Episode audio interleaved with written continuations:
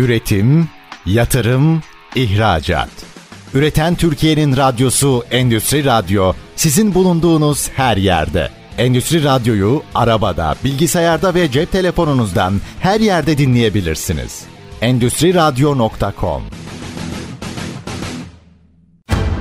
Çetin Ünsal'ın hazırlayıp sunduğu Reel Piyasalar programı başlıyor.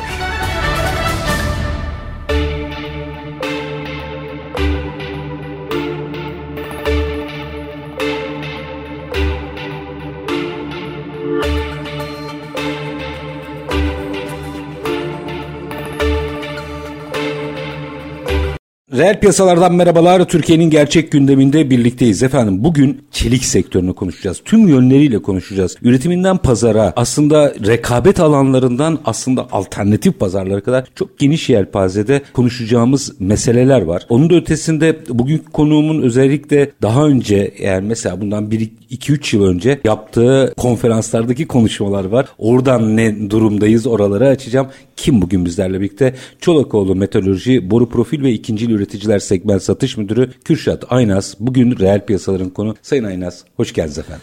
Merhabalar Çetin Bey. Öncelikle beni davet ettiğiniz için çok çok memnun. Çok teşekkürler. Size ve tüm dinleyicilere merhabalar. Var olunuz üstadım. Şimdi çelik sektörünü konuşacağız. Tüm detaylarıyla gireceğiz ama hani her zaman sıcak haber esastır ya. Sizle geçen haftalarda da konuştuğumuzda siz Dubai'de bir konferansa gittiniz ve orada sektör aslında nabzı tutuldu diyelim. Buradan başlamak lazım belki sektörü konuşmaya. Biraz o konferansta Dubai'deki konferans neydi? Sizin not defterinize düşenler neydi? Biraz oradan başlayalım sektöre. Tabii ki. Tabii ki. Şimdi Dubai'ye gitme sebebimiz özellikle Orta Doğu'daki firmalarla görüşme. O taraflara acaba yeni bir pazarlar alabilir miyiz? O tar özellikle Suudi Arabistan pazarı inanılmaz bir gelişmeye açık ve sadece bizim tarafımızdan değil Çin tarafından Hindistan ve diğer bölgelerin de ilgisini çekmiş olduğu bir bölge. Hı hı.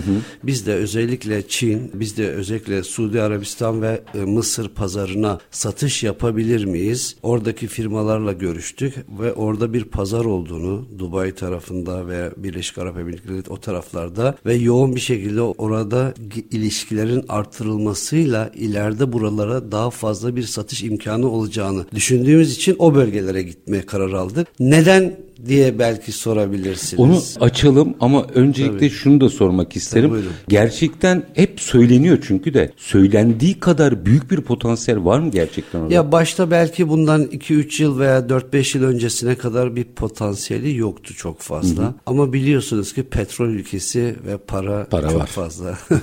para yoğun bir ülke. Para olunca da gerçekten her sene 2 sene önce de gitmiştim. Dubai olsun, o taraflar Katar olsun, o bölgeler olsun. Çok değişik değişiyor. Hızla değişiyor ve endüstriye dayalı, çeliğe dayalı de- değişimler var. İnşaat alanı inanılmaz büyüyor. Yani çölleri yeniden yapılandırıyorlar. Bu yüzden orada var evet pazar var ve gelişiyor. Çünkü para var. Şimdi sorayım neden? Çünkü önümüzde bir Avrupa pazarı var. Yani doğal pazarlar var diyeyim. Doğal pazarların dışına çıkma ihtiyacını biraz açmakta fayda var sanki. Çok doğru diyorsunuz. Neden o bölgeler? Çünkü bizim asıl ana pazarımız Avrupa. Hı hı. Ama biliniyor veya bilinmiyorsa da söyleyeyim. İşte Avrupa'nın Türkiye'ye özellikle 2018 ve 2019'da Türkiye'nin Avrupa'ya yapmış olduğu ihracatların tonajlarının artmış olması sebebiyle Avrupa Türkiye kıskacını Türkiye'den gelen malzemelere anti-dumping dediğimiz ve kota uygulaması işte şu kadar tonajın üstünde sevkiyat gönderemiyorsunuz. Bunun adı kota deniyor.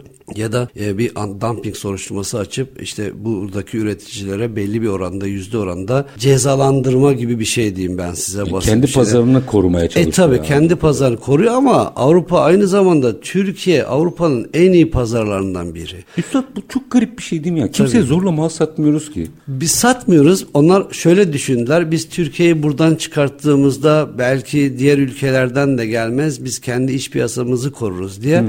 Ama ne yazık ki Öyle bizim işte. son yıllarda Türkiye bir miktar düştü bu antidumping ve kota sebebiyle. Ama bizim yerimize Çin, Hindistan, Japonya, Vietnam girdi. Avrupalılar onlardan daha muzdarip. Biz en azından oyunu kuralına göre oynayabiliyorduk. Artı belli bir kalite kalite var, standart kesinlikle, var. Kesinlikle. Aynı aşağı yukarı ticari kültürlere sahibiz. Tabii ki kesinlikle Türkiye'nin biliyorsunuz Türkiye'deki üreticiler biz ve diğer bizim rakiplerimiz gerçekten kalite anlamda çok iyi ve ihracat yapmaya yani ihracatta da verilen sözleri zamanda tutmaya yönelik olan bir firmalarız. Ve Avrupa ile bizim ilişkilerimiz çok iyiydi. Gerçekten onlar da oradaki müşterilerle de konuştuğumuzda ya biz sizlerden çok memnunuz ve bu uygulamaları bizler de kabul etmiyoruz diyorlar. Ama özellikle Avrupalı korumacı yaklaşım kendilerini böyle bir korumaya çalıştılar. Fakat hiçbir faydalarını da görmediler. Fakat Türkiye bu alanda bir miktar azaldı tabii. Bu arada pozisyonumuzu kaybetmemek için ilişkileri devam ettiriyoruz tabii değil mi? ki Bu zaman, zaman, bir tabii şekilde. ki tabii ki tabii ki He, böyle iki ay veya üç ayda bir işte Avrupa'nın tüm bölgelerine hem ben hem benim ekibim ve diğer bizim sektördeki diğer arkadaşlar zaman zaman sürekli yüz yüze zaman zaman Covid zamanında da özellikle işte e, Online'la. online e, veya telefonlarla görüşmeleri devam ettiriyoruz. İlişkilerde hiçbir şey yok, e, gerileme yok. Onlar da e, bizimle gerçekten çalışmak istiyorlar ama onlar da haklı.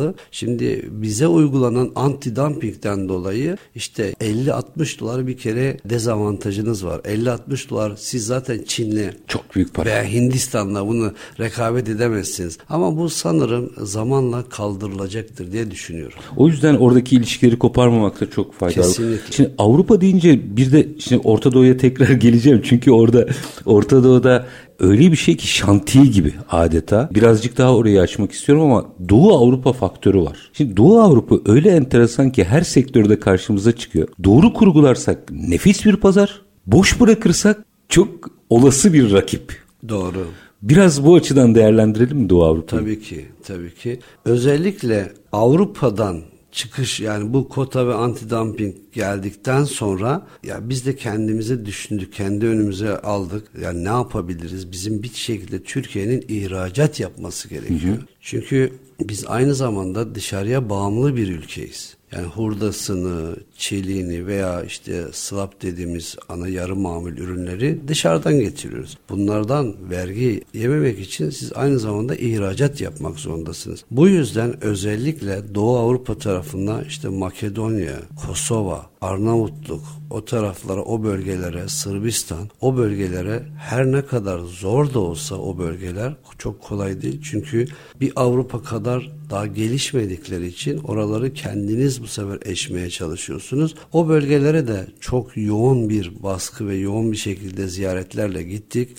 Yeni pazarlar kazandık, yeni ilişkiler kazandık, yeni müşteriler kazandık. O bölgeleri de geliştirmeye çalışıyoruz. Ne istiyorlar onlar? Ne yapıyorlar mesela? Ya onlar da Talep nereden geliyor onu merak ettim. e, talep ağırlıklı mesela baktığınız zaman o bölgede ana şey Makedonya ve Arnavutluk o tarafta. Kosova bir miktar daha az. Ağırlıklı boru profil üreticileri bunlar veya işte bizim hadde dediğimiz işte bizden malı alıp haddeleyip galvanizleyip veya beyaz eşya o taraflara kullanılan. Onlar ne yapıyorlar? Onlar da bizden aldıkları malzemeleri ana maddeleri aldıkları malzemeleri işleyip Avrupa'ya satıyorlar.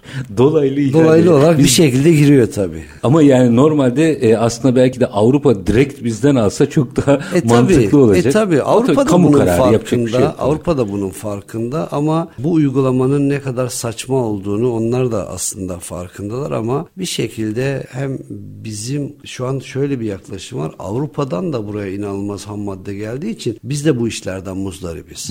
Yani sen buraya malzemeni gönderiyorsun ama ben sana malzeme göndermekte sorun yaşıyorum. Bu yüzden e, bu konuda da bizim çalışmalarımız var. Sanırım iki tarafın da memnun olacağı bir yere getirilecektir diye düşünüyorum. Orada yine merak ettiğim noktalardan biri şimdi Çin Hindistan özellikle. Evet. Şimdi bizim girmediğimiz pazarda Çin Hindistan var ama bir taraftan da şimdi 1 Ocak 2023'te başlayan bir süreç var. Yeşil mutabakat süreci. Şimdi benim uyamadığıma Çin nasıl uyacak? Ben daha standart olarak yakınım oraya. Kesinlikle bu yeşil enerji ve yeşil mutabakat çok çok geleceğin zaten şu anda en büyük konusu. Yani bir fırsat olabilir mi merak Bizim ediyorum. için büyük bir fırsat olabilir. Çünkü biz aynı zamanda Çolakoğlu bildiğiniz üzere hurdadan üretim yapıyoruz. Yani daha temiz bir çelikle üretim yapıyoruz kısacası. Bunun karbon salınımı diğer en e, yüksek fırınla üretim yapan firmalardan bizim çok çok çok daha az. Onu söyleyebilirim. Biz bu konuda daha avantajlıyız. Ama bu avantajımız biz dışarıdan yoğunluklu olarak hurda getiren bir ülke olduğumuz için yaklaşık her yıl 22-23 milyon ton ithalat yapılıyor hurdada. 7-8 milyon ton da iç piyasadan kullanılıyor. 30-35 milyon ton bir hurda tüketimi söz konusu. Yani aslında bizim atık yönetimimiz var. E tabi var var ama yetmiyor. Aslında hurda gelişen ülkelerin bildiğiniz üzere yani ne kadar gelişirseniz hurdanız o kadar artar. Tabii. İşte çeliği ne kadar fazla tüketirseniz hurdanız o kadar artacaktır. Ama bizim ağırlıklı ithalata dayalı bir şu anda dünyanın en yüksek ithalatını hurdayla yapan ülke Türkiye. Alıyor, Alıyor, yeniliyor. yeniliyor, işliyor, işte ham madde haline getiriyor ya da yarı mamul haline getiriyor ve satıyor. Üstad yeşil mutabakat sürecinde sadece bunu bile satabiliriz. Tabii ki ama Çin dediniz Çin de boş durmuyor. Diğer ülkeler de boş durmuyor. Avrupa da boş durmuyor. Onlar da ne yapmaya çalışıyorlar? Yeni üretimlerini hurdadan, hurdaya döndürmeye çalışıyorlar. Orada fiyatlar çok artmıştır. E tabi yüksek fırından hurda şöyle olacak gelecekte. Hurdanın bulunabilirliği biraz zorlaşacak. Hangi bölgeler her bölgeden de hurda alamayabilirsiniz. Her bölgenin hurdasının belki içerisindeki karbon salınımı veya şeyi daha empriteleri daha yüksek olabilir. Bu yüzden belli bölgelerden belli hurda alımı söz konusu olacağı için ileride hurda arzında sıkıntı olabilir. Bu da tabii ki bizim maliyetlerimize dezavantaj. O yaşayıp göreceğiz. Biz her koşula ayak uydurabilen bir milletiz biliyorsunuz. Çalışanlar olarak da kendi ekibimiz ve bizim çalışanlarımız da gerçekten bu konuya adaptasyonu çok yüksek. O konuda da ben ileride sıkıntı yaşayacağımızı düşünmüyorum. Peki bir iki dakika sonra araya gideceğim ama şunu sorup gideyim. Tabii. Özellikle Dubai'de konferans boyutu. Şimdi görüşmeler tamam ama konferans boyutunda trendlere yönelik böyle dikkat çekici başlıklar var mıydı? Özellikle şunu söyleyebilirim 2023 için e, o Dubai'nin Dubai ile Türkiye'yi tamamen Dubai'de konferans yani o bölgeyle Türkiye'yi tamamen ayırmamız gerekiyor. Çünkü onlar elektrik enerjisi bakın dolara endekslediğimizde 1 dolar karşılığı 1 kilowatt saatte 4.4 sent harcıyorlar. Biz ise 1 kilowatt saatte 20-22 sent harcıyoruz. Bu konuşuldu. Hangi bölge kendilerinin avantajlı olduğunu, bizim bölgelerin dezavantajlı olduğunu. Biz bir kere elektrik enerjisi ve doğalgazdan dolayı, enerjiden dolayı sıkıntılarımız var. Bunun bir şekilde düzelmesi. Mesela Avrupa'da dahi enerji 10 16 sent civarında ama kendi hükümetleri üreticilere destek Sübvanse oluyor, ediyor. sübvanse ediyor tabii. Ama burada böyle bir şey yok. Hatta burada sanayici sanayiciler daha fazla daha yüksek oranda elektrik Doğru enerjisi son iki ödüyorlar. yıldır tüketicilere Tabii daha hane az halkını koruması e, sebebiyle o fatura sanayiciye sanayiciye çıktı. yansıtıyor. E, böyle olunca da zaten dezavantajınız oluyor. Dubai'de bunlar konuşuldu. İşte çevresel atıklar konuşuldu.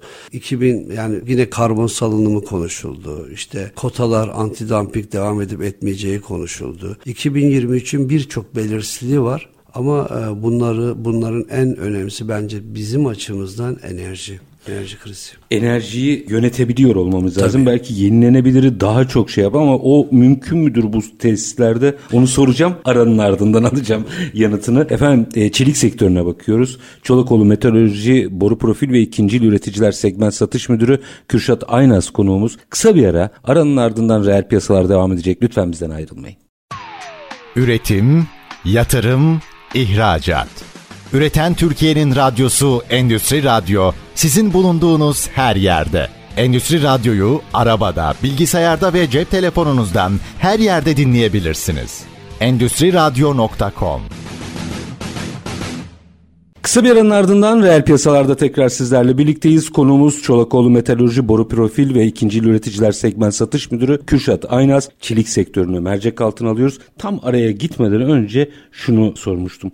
Enerji. Hani bam noktası orası galiba bu işin. Yenilenebilir enerji başta olmak üzere alternatif enerji kaynakları ile ilgili sektörün ders çalışma oranı ne? alternatifleri yaratması gerekiyor. Bunlardan en büyük güneş enerjisi, rüzgar enerjisi ve özellikle de doğal gazla yapılan enerjiler. Bizim var e, iki tane santralimiz mevcut. Bunları hızlı bir bir tanesi devrede, diğerini de devreye almaya çalışıyoruz ama bizim bir şekilde kömürden kurtulup özellikle çünkü karbon salınımı ve temiz enerji sebebiyle özellikle Avrupa pazarını hedefliyorsak veya Tabii bir ki. şekilde yine Tabii çalışacaksak ki. çok zor. Ya bizim için Avrupa pazarının zaten bizden istediği yeşil enerji mutabakatı ve sürdürülebilirlik. Birlik. Biz bunlarla ilgili de çalışmalarımızı bitirdik. Şu an onların son aşamalarına geldi. Özellikle sertifikaları işte o bölge işte mesela karbon miktarı ne kadar diye sorgulanıyor. Onlarla ilgili çalışmalar yapılıyor. Bu gelecekle ilgili en büyük bence çalışmaların başına geliyor diye düşünüyorum. Sektörü biraz daha mercek altına alırken ki enerji galiba buradaki en kritik anahtarlardan biri. Bu arada rakipler Çin'de, Hindistan'da falan durum nasıl? Şöyle söyleyeyim şu anda onlar mesela özellikle bugünlerde o tarafta fiyat seviyeleri artıyor. Çünkü onlar da belli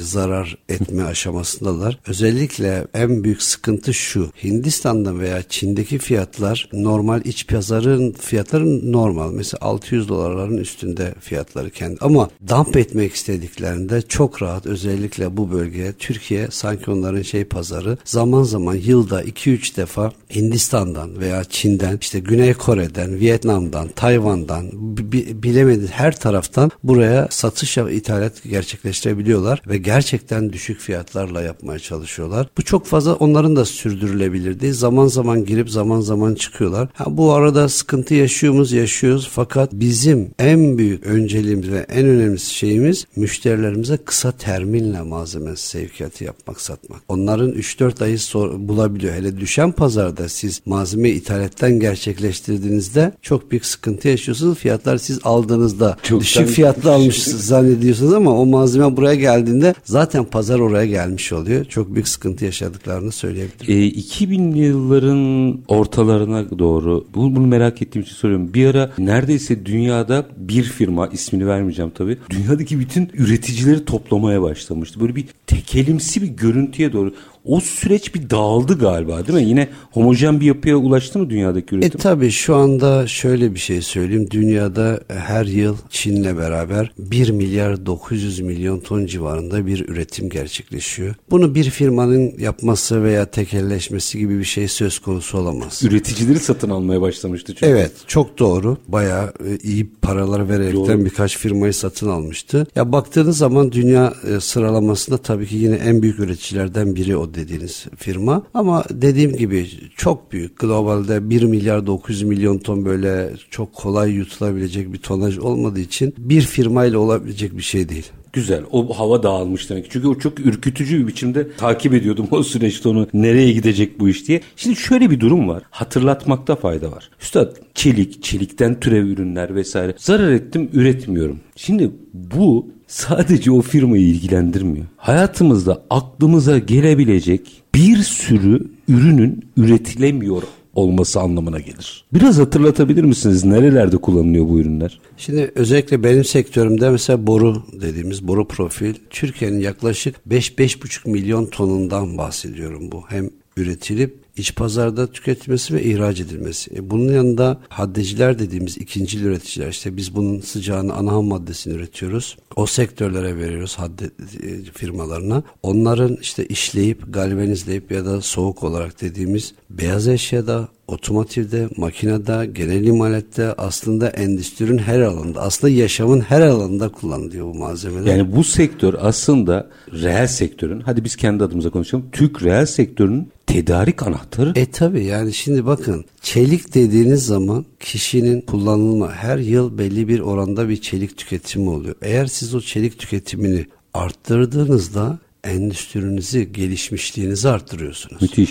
Biz 300 kilolardan şu anda kişi başı tüketimi 679 kilolara çıkartan bir ülkeyiz. Gerçekten Türkiye gittikçe her yıl artıyor. Yani 20-25 milyon tonlardan şu anda 40 milyon tonlara geldik. Bir ara Avrupa'da birinci, dünyada yedinci bir üreticiydik. Türkiye olaraktan bahsediyorum genel olarak üreticilerden. Şu anda Avrupa'nın ikincisi Almanya'nın bir tık altında dünyanın da şu anda 8. sıradayız. Hala aslında. potadayız yani. Tabii ki potadayız. Var mı gelişmeye yerimiz? Evet kesinlikle var. Her yıl yeni kapasiteler açılmaya çalışılıyor.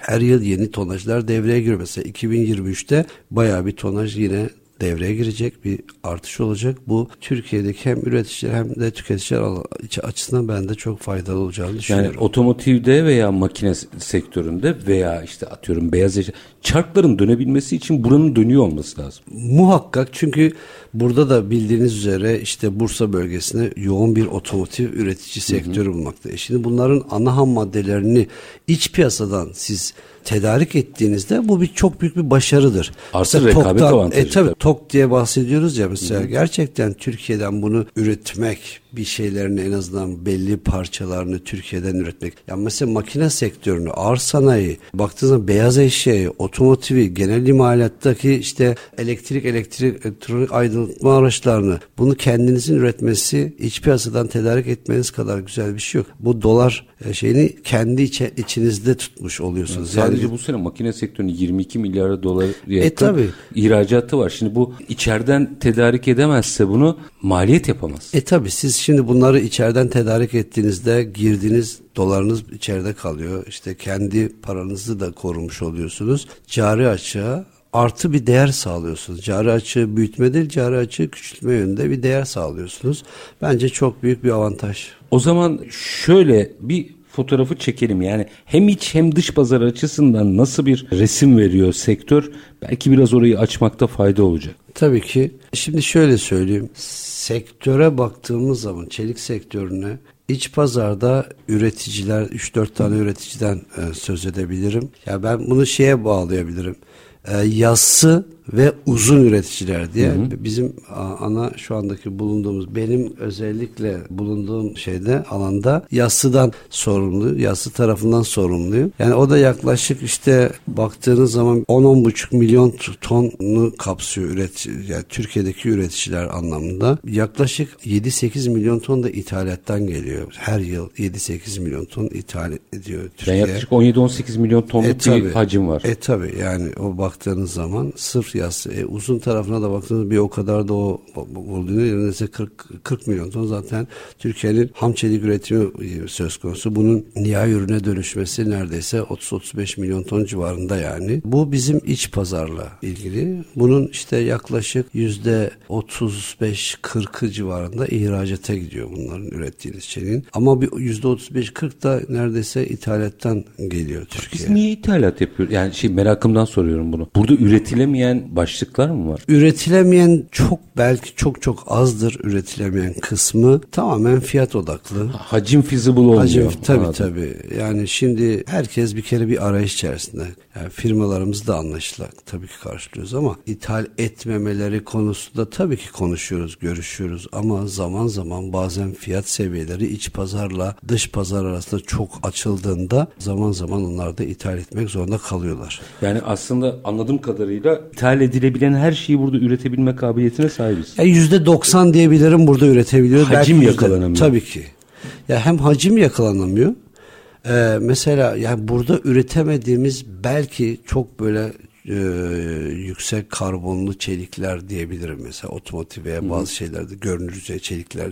Ama onun dışında yüzde 90 ve üstünde biz bunları üretebiliyoruz. Ama burada sorun bazen işte fiyat olabiliyor. Bazen o arada siz dolu olabiliyorsunuz. E, karşı tarafın ihtiyacı olabiliyor. Karşı taraftan şey yapabiliyor. Tamamen ben ithalatın ağırlığı bence buraya fiyat seviyelerinde dump edilmesi. Yani bizden çok çok düşük fiyatlara şey yaptığımdan Sübvansiyeli ben- fiyatlar mı onlar yoksa maliyetleri mi düşük gerçekten? hem maliyetleri düşük sübvanse de ediyorlar. Ülkeler kendi ülkeleri destekliyor. Mesela hem KDV avantajları olabiliyor bazen. Bazen ihracatta ver, e, daha düşük vergiler uyguluyor kendi ülke. Hindistan bunu yaptı. Çin bunu yaptı zaman zaman. Ama ağırlıklı sübvanse ediyorlar yani. Dump ediyorlar. Orada insanın ister istemez aklına şey geliyor. Proses verimliliğimiz ne durumda? Yani şimdi madem fiyat konuşuyoruz, bizim burada proses verimliliğimiz ne durumda? Yani şu anda e, kapasite proses verimliliğinden kapasite kullanım oranından Ve tabii ki o bahsediyorsunuz hatların herhalde. verimli bir şekilde çalışıyor. Ya- Dijitalleşmeyi de burada E tabii ya, yaklaşık yüzde 70-75 civarındayız şu anda proses verimliliğimiz bakımından. Ama burada yassı tarafında belki kapasite kullanım oranı çok daha yüksek olmasına rağmen uzun tarafı biliyorsunuz her sene inşaatlar olmuyor. İnşaat çeliğinden bahsediyorum. O tarafın gerçekten kapasitesi çok daha düşük. Yüzde 50'ler civarında. Çünkü verimli olmasına rağmen o kadar talep veya arz olmadığı içerisinde talep olmadığı için onlarda da kapasite kullanım oranı düşük oluyor. Tamamen merakımdan soruyorum. Bir ara 99 depreminden sonra bu çelik konstrüksiyonlar falan çok fazla ön plana çıkmıştı. Sonra yine eski metoda döndük. Yani çelik bir inşaatın içinde ne kadar kullanılıyorsa oralara doğru döndük. Onlar çok uygulanabilir mi değildi? Niye mesela çelik konstrüksiyonlar bizde yürümedi istediğimiz kadar? Ya ya mesela ağırlık ağırlık bakımından biliyorsunuz çok ağır olduğunda bu sefer inşaatı taşımama durumu riski şu anda. Depremlerde şunu gördük. Hep depremde evlerin veya binaların çökmesinde baktığınız zaman çoğu insan altında kalıyor. Neden? Hmm. Ya ya betondan ya da konstrüksiyonların altında kalıyordu. Bunların daha hafifletilmesi, daha farklı, daha yeni yapıların gelmesi, daha hafif yapılar ama daha sağlam yeni çelikler üretilmesi lazım. Bu yüzden bu ağır dediğiniz o konstrüksiyonlardan yeni e, yenilerine, daha yenilerine geçiş sağlandı. İnşaatta da nervürlü çelik dediğimiz bu işte düz çeliklerden daha değişik çeliklere doğru böyle e, şekilli e, çünkü e, inş, çimentoyu daha tutabilecek ve daha sağlam bir yapı oluşturabilecek çeliğe döndü. Her yıl bununla ilgili de gelişmeler yapılıyor ve her yıl da gelişiyor. Dünyada malzeme tekniği açısından bir ezber de bozuluyor aslında. Evet. Belki hemen seneye olmayacak ama gitgide oraya doğru farklılaşan ARGE çalışmalarının oraya konsantre olduğu bir alanı görüyoruz rastgele örnek vereyim. Şimdi kimse üstüne almasın. Yani tuğla yerine 3D'lerden üretilen malzemelerden bahsediyoruz. Mesela çeliğin alternatifi var mı? Çeliğin bir alternatifi yok. Onu söyleyeyim. Devam açıkçası. edecek bu iş. Yani. Tabii ki yüzde yüz devam edecek. Çünkü çelik de aynı insan ömrüne ben benzetiyorum. Hani topraktan geldik toprağa dönüyoruz. Hı. Çeliğin de yani siz çeliğin kullanılıp ömrü bittikten sonra tekrar hurda olarak yeniden yenileyebiliyorsunuz. Yeniden işleyip yeniden kazandırabiliyorsunuz. Bu yüzden insanoğlu var olduğu sürece hatta endüstri geliştikçe çelik de gelişimini arttıracak, yenilenecek. Belki o dediğiniz sizin dediğiniz şekilde daha kalın veya daha böyle şeydi daha endüstriyel, daha ince, daha farklı, mekanik yapıları daha yüksek şekle dönüşecektir. Muhakkak bir dönüşecek ama yok olma şansı yok. Malzeme dönüşecek. Tabii ki yani ee, daha ürünün farklı yerine bir alternatif gelmeyecek. Gelmeyecek. Yani. Mesela çeliğin yerine bir plastik atıyorum yani. Gibi. Bir başka bir şey olmayacak. Yani çelik yine çelik olarak kullanılmaya devam edecek. O zaman bizim de burada Ama güçlü, çeşitlilik sağlayacak. Güçlü olmaya devam Tabii etmemiz ki. gerekiyor. Minik bir araya gideceğim. Tabii Aranın ki. ardından yine merak ettiğim, sormak istediklerim var. E, ama minik bir ara. Aranın ardından Çolakoğlu Metalurji, Boru Profil ve İkincil Üreticiler Segment Satış Müdürü Kürşat Aynas'la sohbetimiz devam edecek. Lütfen reel piyasalardan ayrılmayın. Üretim, yatırım, ihracat. Üreten Türkiye'nin radyosu Endüstri Radyo sizin bulunduğunuz her yerde. Endüstri Radyo'yu arabada, bilgisayarda ve cep telefonunuzdan her yerde dinleyebilirsiniz. Endüstri Radyo.com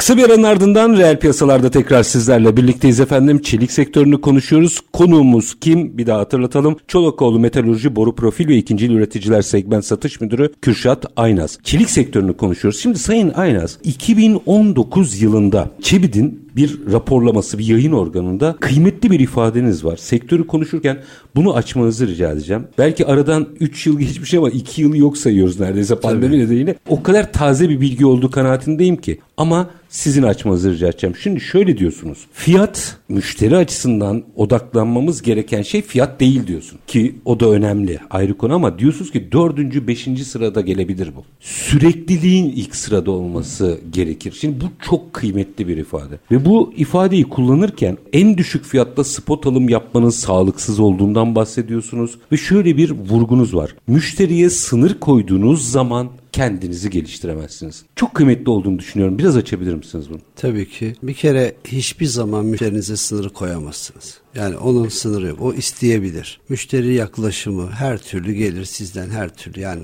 sizin İsteği beklemediğiniz evet beklemediğiniz şeyleri de isteyebilir. Hiç bilemezsiniz. Ama siz firmaya işte ya hem terminde veya fiyatta veya kalitede veya başka bir şekilde sınır koyduğunuz anda şimdi mutsuzluk başlıyor orada. Yani mutsuz karşı tarafın bir kere mutlu olması bir de güven ilişkisinin olması gerekiyor. Ve benim çok sevdiğim bir söz var. İnsanların cüzdanlarına girmek girmek istiyorsanız önce hayatlarına girmelisiniz. Güzel. Şimdi hayatlarına girmediğiniz süre içerisinde sadece karşı tarafı bir meta olarak ya ben bundan ne alabilirim? Mağaz işte e, aldım siparişi alıp kapatayım konuyu diyorsanız burada büyük bir yanılgı içerisine girersiniz. O malı herkes satabilir. E tabi sizin yerinize başkası da gelebilir aynı. Ama burada sürdürülebilirdeki kastım şu. İnanın müşteriyle iyi bir kontak ilişkiniz yoksa bu sadece satış anlamında değil. Gece gündüz bu işin sınırı yok. Sevmiyorsa bu işi bir kere sevmeniz gerekiyor. Bu işin mesaisi yok öyle sabah. Muhatabınız fabrika. Tabii ki saat 8 işte akşam 5 ben telefonumu kapatıyorum kimse de beni aramasın ben de kimse aramam diyemezsiniz. Karşı tarafın en ufak bir sorununda sıkıntısında yanında bulunmak zorundasınız. Eğer o insan sizi arıyorsa zaten bilin ki bir sıkıntısı sebebiyle arıyor. Siz onu çözebiliyorsanız o zaman işte benim orada dediğim olay orada. Sürdürülebilirlik, sürdürülebilir. Ya mesela ben şuna çok önem veriyorum. Spot alımda işte bekleyeyim. En ucuz fiyatı ben sizden almaya çalışayım dediğinde de firma hataya düşüyor. En ucuz şeyi benden mesela alabilir belki bir kere ama sürekli de alamaz. Çünkü benimle her daim, her dakika beraber olan firmalar iyi ya da kötü günde yüksek fiyattan da almış olabilir. Düşük fiyattan benim öncelikli olarak onları korumam gerekiyor onların kapasitelerini şey, şey e, doğru mu anladım ya aslında piyasadaki fiyat dengesini müşteriler açısından e, sizin organize etmeniz e, gerekiyor. Tabii ya onu da biz tabii ki biz. Çıktısı rakip oluyor onlar. E tabii yani, yani şöyle bir şey. Siz firmayı korumadığını, korumadan kastım şu. Adil doğru, olmadığınız Tabii zamanda. doğru zamanda, doğru yerde, doğru fiyat, doğru yaklaşımla bulunmadığınız süre içerisinde bir sıkıntı vardır. O sıkıntıyı müşteri hissettiği anda sizden kaçar. Ama ona bir güven, bir adil davranış sağladığınızda o zaman karşı taraf size otomatik olarak açılacaktır yani. Bu iyi ya da kötü süreçte ya. Fiyat e, tamam belki fiyatta sürekli olmazsa bakın spot alımı ben hep şunu söylüyorum. Kavgada bir kere kim kimi bir yumrukta kim kimi yıkacağı belli olmaz. İlk vuran kazanır derler. Hep ben şey bir kere alışverişte kimin kazandığı belli olmaz. Ama eğer bunu siz sürekli yaptığınız zaman ve yılın sonunda, yılın başından yılın sonuna kadar alış alışverişi düzenli yaptığınızda kaybetme şansınız yok. Zaten kaybediyorsanız o zaman o üreticide sorun vardır. Sizi yaşatabilmesi için sizin ayakta kalmanız gerekiyor ki sizin onunla alışverişi devam etmeniz gerekiyor. Bu açıdan sanıyorum şimdi program başında ifade ettiğiniz Avrupa meselesinde Türkiye iyi sınav veriyor o zaman. Mesela şu anda bir takım engellemeler olmasına rağmen dediğiniz gibi sürekli görüşüyoruz, gidiyoruz, mal alalım, satalım hiç önemli değil ama ilişkimizi koparmıyoruz. Dediğiniz tam da bu galiba. Doğrudur. Ya Türk insanının biraz e, bence en güzel tarafı çok hızlı dönüş yapabiliyoruz ve bunu aktif bir şekilde sağlıyoruz. Ben şu anda Avrupa ile çalışma oranımız eskiye göre az olmasına rağmen sanki çalışıyormuş gibi ilişkilerimiz devam ediyor. Mecburuz bunu devam ettirmeye. Yani ben malzeme satmıyorum ya da malzeme karşı taraf almıyor diye insani ilişkileri koparacak bir halimiz yok. Tabii ki onun kendi sorunlarını aradığında dinliyoruz veya bizimle ilgili pazar bilgisi istediğinde konuşuyoruz. Tamamen yüzde yüz satış bakın her zaman bu. Her gittiğiniz yere yani siz de mesela gidiyorsunuz bir markete veya bir işte beyaz eşya alacaksınız. Her baktığınızı alıyor musunuz? Bazen Siz sohbet bile ediyorsunuz. Sohbet ediyorsunuz. Hayır, o sohbetin hoşunuza gittiğinde belki bu satışa dönüşebiliyor. Tabii ya da ilk, mutlu olduğunuzda, e, tatmin olduğunuzda ilk ihtiyaç doğduğunda aa diyorsunuz oraya gideyim ben e, alayım. Tabii bir, bir size bir şey uyandırmışsa, insani bir tarafını uyandırmışsa, size bir güven, bir aidiyet, bir bağlılık, bir şey, bir gülümseme. Mesela bir restoranta da gittiğinizde ya da bir taksiye bindiğinizde biri size gülümsedi ya da hiçbir şey olmadığında sabah geldiğinizde biri günaydın veya bir amiriniz size bir günaydın dediğinde çok farklı. Çok daha farklı oluyor. İşte müşteri yaklaşımı ve süreklilikten kastım bu. Yani benim. bu bakkaliyede böyle de e, her taraf hayatın e, içinde böyle. böyle değil mi? E tabi. O insani yani beşeri sermayenin ilişkinin devam ediyor e, tabi yani tamamen meta olarak, emti olarak göremezsiniz karşı tarafı. Eğer satışın içerisinde insan boyutu girdiğinde bura ilişki kurmak düzgün, sağlıklı, güvenilir ve sürdürülebilir bir ilişki kurmanız gerekiyor. Firmalarla da böyle. Firmaların derdini bir kere anlamanız lazım. Neye ihtiyacı var? Karşı tarafın gerçekten neye ihtiyacı var ve bir empati yapmanız gerekiyor. O empatiyle onun ihtiyacını belirledikten sonra fiyat sonra devreye giriyor. Orada bir şey merak ederim. Çünkü sizden çıktılar bir başka türev ürüne dönüşüyor. Nihai ürüne dönüşüyor aslında süreç içerisinde. Şimdi e, bu firmaların çoğunun ARGE, inovasyon vesaire yaptıklarını biliyoruz. Şimdi burada ana malzemedeki gelişmeyle ilgili dahil olabiliyor muyuz yani o üreticilere? E tabi mesela. Beraber ARGE yapıldığı oluyor mu? Tabii mesela en basitinden şimdi iki gün önce bizim sattığımız bir Türkiye'nin sayılı en güçlü ve büyük firmalarından otomotiv parçası Alman üretiyor otomotiv. diyelim. Hı. Otomotiv parçası üretiyor. E şimdi onun bir e, en ufak bir sorununda biz devreye giriyoruz. Beraber o toplantılara gidip Yani beraber gel bu işi birlikte de, çözelim. Tabii çözelim. Ya da gel bu işi beraber geliştirelim. Günün sonu mühendislik aslında Tabii ki bizim mesela özellikle kendi firmamızın ya Türkiye'de ilk kez bunu şey yapıyoruz. Paslanmaza girdik. Dünyada belki bu ilktir. Hurdadan üretim yapan bir üreticinin paslanmaz üretmesi tabii. E, IF çeliği dediğimiz bu derin sıvamaya yakın otomotiv ve diğer kalitelerde kullanılan IF çeliğini üretiyoruz. E, bunun dışında kendimizi bu bu Arge ile ilgili her konuda geliştiriyor. Belki gelecek sene Hardox, Veldox dediğimiz çelikler böyle çok sonradan sertleştirilebilen çelikler var mesela. Bunun üretimini biz kendimiz sağlayacağız. Yani her bunu niye bunları yapıyoruz? E, müşterilerle beraber çalışarak sizin belirttiğiniz şekilde firmalarla beraber arge yapıp bir mesela ihtiyaç doğuyor. O ihtiyaçla beraber bizim teknik ekipteki arkadaşlarla beraber çalışarak onu yeni bir inovasyona, yeni bir ürüne dönüştürmeye çalışıyoruz. Sizin sektörde daha doğrusu sizin bulunduğunuz pozisyonda iş biraz Titanik gibi galiba. Talebi önceden yönetmeniz gerekiyor. Yoksa gemi öyle pat diye dönmüyor. benim şunu görüyorum. Bu mesleği, bu, bu işi sevmemin en büyük sebebi her an değişebilen bir yapısı var. Bir de bütün dünyayı takip etmeniz gerekiyor. Önden göreceksiniz. Evet. Yani eğer bunu görmüyorsanız zaten fiyat hareketliliği veya işte bu işin içerisinde bir kere endüstri giriyor, işte sanayi giriyor, siyaset giriyor. Her türlü mesela Çin'le ilgili bir şey oluyor. Hop fiyatlar otomatik olarak sizin bunu görmeniz gerekiyor ve bu şekilde müşterilerinize de bunu paylaşmanız gerekiyor. Bizim sürekli bir değişiklik yani heyecan katıyor bu işin içerisine anlatabildim mi? Bu da bizi dinamik tutuyor. Adrenalin var Evet, diyorsunuz. işin içerisinde bu var. Üstad e, bir şey daha merak ettim. Şimdi Dubai merkezde Körfez'i konuştuk ya Orta Doğu'yu. Doğu Avrupa'yı da konuştuk. Yine inşaatların çok fazla olduğu mesela Orta Asya Cumhuriyetlerinde potansiyel nasıl? Orayı sormayı unuttum. Orada var mı bir hacim? Ya Orta Asya'da şu an çok yok. Neden yok mesela? Bizim o taraflarda özellikle Çin'in e, hakimiyeti var. Çin, Çok yakın pazar, Tabii, tabii, çok yakın. alanı. E tabii oralar. Şunu söyleyebilirim. 2015 ve 2000 işte bu Covid sonrası 2020'de ilk kez biz de Çin'e bir malzeme sattık. Bu da çok büyük bir olay. Yani Çin'e malzeme satmak gerçekten değil. Çin'den malzeme evet gelir ama Çin'e malzeme satamazsınız ağırlıklı. O kadar ihtiyaçları olduğu bir süreçte biz de sattık. Ama o bölgelerde özellikle Çin hakimiyeti olduğu yerlerde sizin girme şansınız pek yok. Hem navlun dezavantajı işte navlun fiyatlarının artması sebebiyle hem de maliyetler sebebiyle. Hep aklıma takılmıştır. Biz niye didişiyoruz? Mesela Çin'le niye ortak olmuyoruz biz bazı konularda? Çünkü partner olmak daha kolay gibi geliyor bana. Aslında bu didişme değil. Bu bir pazar. Tabii tabii rekabet. Tamam, yani rekabet mecazen şey, tabii tabii. Bu bir pazar. Ama Çin dediğiniz çok devasa. Yani yanlış anlaşılmasın. Çin'in mesela günlük üretimi 2.2 ile 3 milyon ton civarında. Şimdi oldu. Hacimler Nerede? tutmuyor. Hacimler tutmuyor. Çin'in şöylese 10 günlük üretimi bizim bir yıllık üretimimiz. Yani Yani yutar. Aynen. Çin'in yapacağı bir hareket yani herkesi etkiler. Yani bakın diğer ülkeler Avrupa o bu değil ama Çin'in yapacağı bir dalga, değişik bir dalga, olumlu ya da olumsuz herkesi böyle e, değişik yani altına alırsa çok de sıkıntılar yaratabilir. Olumlu ya da olumsuz olabilir. Ama bizim Çin'den pazar alma veya da pazar kapma gibi bir şey yok ama Çin şöyle söyleyebilirim. 2015'te ihracat miktarını Çin ağırlıklı alt- 65-70 milyon ton civarında ihracat yapıyor. Eğer bunu 100 milyon tonun eğer üstüne çıkarttığında fiyat seviyeleri oldukça düşürüyor. Çin de bunu gördü. 2015'te çok ciddi zarar etti ve bu yüzden hep ihracatını 55, 60, 65 milyon ton seviyeler. Ki bakın Çin'in tek başına 1 milyarın üstüne 1 milyar ton üstüne bir üretim var. Çok düşük aslında ihracat. Çin iç piyasasının her daim güçlü tutması gerekiyor. İşte Kendi üretici zaten. Büyümeyi 6-7'lerde tutması gerekiyor ve her daim bunu sağlaması gerekiyor.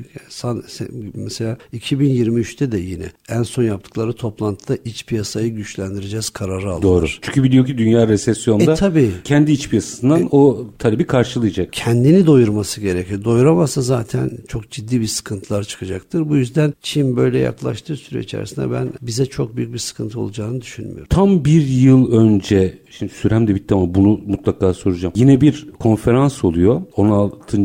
Çelik Konferansı diyeyim şimdi orada bir firma ismi var onu vermeyeyim. Orada şöyle bir vurgu var. Yassız segmentindeki yeni yatırımlar terminleri kısacak Türkiye'de net ihracatçı konumuna gelecek vurgusu var. Aradan bir yıl geçti. Durum ne? Birkaç cümle bunu alayım sadece. Şöyle söyleyeyim. Gelecek sene bizim 3 milyon ton olan tonajımız 4,5 milyon tona çıkıyor. İşte diğer rakiplerimiz de tonajlarını artırıyorlar. Bir hem müşterimiz olan hem de rakibimiz olacak olan Tosya Holding o da bir 4 Hı-hı. milyon tonla geliyor. Yani kapasite anlamında yükseliyoruz. Tonaj anlamında büyüyoruz. Bu iç piyasa ve ihracat anlamında çok daha avantajlı konuma geleceğiz. İthalatın da düşmesini sağlayacak. Yani kısacası şunu söyleyebilirim. Kapasiteler, tonajlar büyüyor. Türkiye gelişiyor. Çelik anlamında da büyüyor. Biz büyüyoruz. İthalatın da azalmasını umuyorum yani bu. Sizlerin büyüğü olması aslında Türkiye'de endüstrinin geliştiğinin de ipuçlarını veriyor bize. Son bir cümle alacağım. Süren bitti ama sektör adına 2023'ten ne bekliyorsunuz? Ben 2023'ün belki ilk yarısının çok daha zayıf e, ve sakin geçeceğini ama sonra toparlayacağını 2023'ün genelinde özellikle son çeyrek, üçüncü çeyrek veya son çeyrekte daha umutla bakıyorum. Çelik piyasası açısından muhakkak ki toparlayacaktır. Hele 2024 bizim için çok çok daha iyi bir yıl olacaktır. Her 7 yılda bir ya da 8 yıl, 7-8 yılda bir bir şey oluyor. Kriz döngü oluyor. döngü oluyor. Bir kriz oluyor ve o krizden sonra fiyat seviyeleri ve talep daha yüksek seviyeye geliyor. 2020 2022'nin sonuyla bu başladı. 2023'ün ilk çeyreğinde devam edecek gibi görünüyor ama 2023'ün ikinci ve üçüncü çeyreğinde bu işin toparlayacağını ve yılı pozitif kapatacağımızı düşünüyorum. Sayın Aynas çok teşekkür ediyorum. Çok hem keyifliydi hem bilgi doluydu. Aynı zamanda sahadan da. Çok teşekkür ediyorum aktardığınız Ben çok için. teşekkür ediyorum. Hem size hem izleyicilere çok teşekkür ederim. Var olunuz efendim. Teşekkür ederim. Sağ olun. Efendim bugün reel piyasalarda çelik sektörüne mercek tuttuk. İç piyasa, dış piyasa, fiyatlar, sürdürülebilirlik birçok konuyu konuştuk. Konuğumuz kimdi? Çolakoğlu Metalürji Boru Profil ve İkincil Üreticiler Segment Satış Müdürü Kürşat Aynas bizlerle birlikteydi. Biz reel piyasaları her zamanki gibi bitirelim. Şartlar ne olursa olsun paranızı ticarete, üretime yatırmaktan, işinizi layıkıyla yapmaktan ama en önemlisi vatandaş olup hakkınızı aramaktan vazgeçmeyin. Hoşçakalın efendim.